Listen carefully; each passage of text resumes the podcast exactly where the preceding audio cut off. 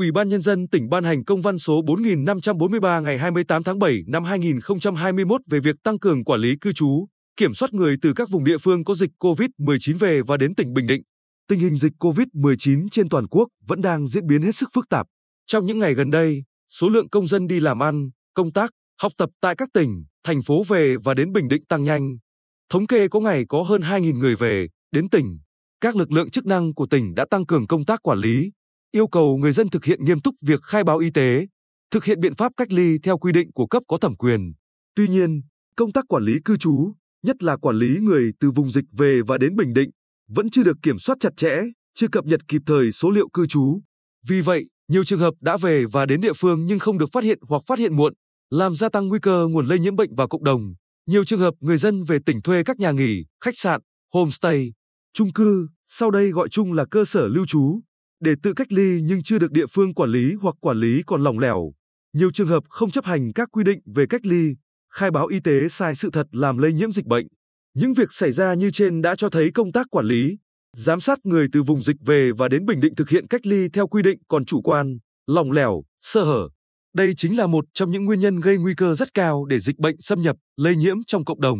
Để chấn chỉnh công tác quản lý cư trú, kiểm soát chặt chẽ người từ các vùng, địa phương có dịch COVID-19 về và đến tỉnh Bình Định có hiệu quả, với mục tiêu cao nhất là không bỏ sót, bỏ lọt người có nguy cơ mang mầm bệnh vào cộng đồng. Trên cơ sở đề nghị của Công an tỉnh tại tờ trình số 1886 ngày 27 tháng 7 năm 2021, Chủ tịch Ủy ban nhân dân tỉnh yêu cầu Công an tỉnh, Chủ tịch Ủy ban nhân dân các huyện, thị xã, thành phố, Sở Du lịch khẩn trương phối hợp tổ chức thực hiện các nội dung sau. Phải xác định việc kiểm soát chặt chẽ công tác quản lý cư trú là một trong những giải pháp quan trọng, góp phần ngăn chặn, không để dịch bệnh xâm nhập và lây lan trong cộng đồng.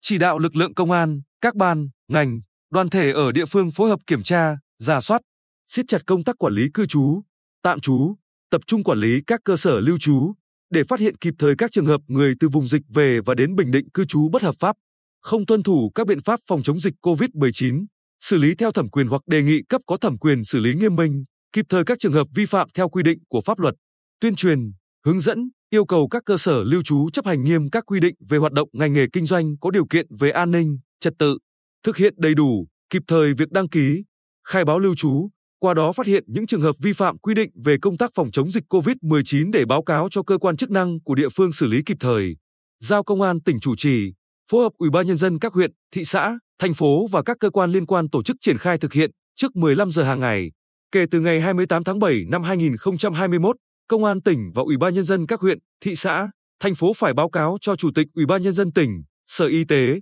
cơ quan thường trực Ban chỉ đạo tỉnh về phòng chống dịch bệnh COVID-19 bằng văn bản số liệu công dân về và đến từ các vùng, địa phương có dịch của các tỉnh thành trong cả nước, nêu cụ thể số liệu từng địa phương để xử lý thông tin,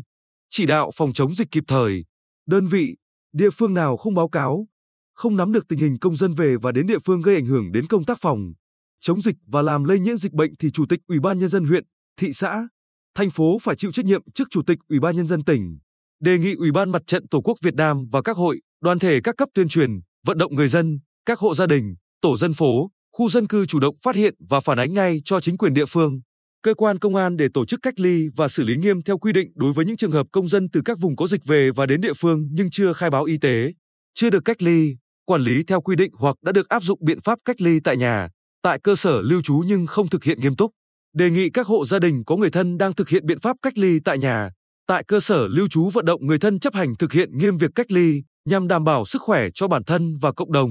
Yêu cầu thủ trưởng các sở, ngành, đơn vị, địa phương liên quan và nhân dân triển khai thực hiện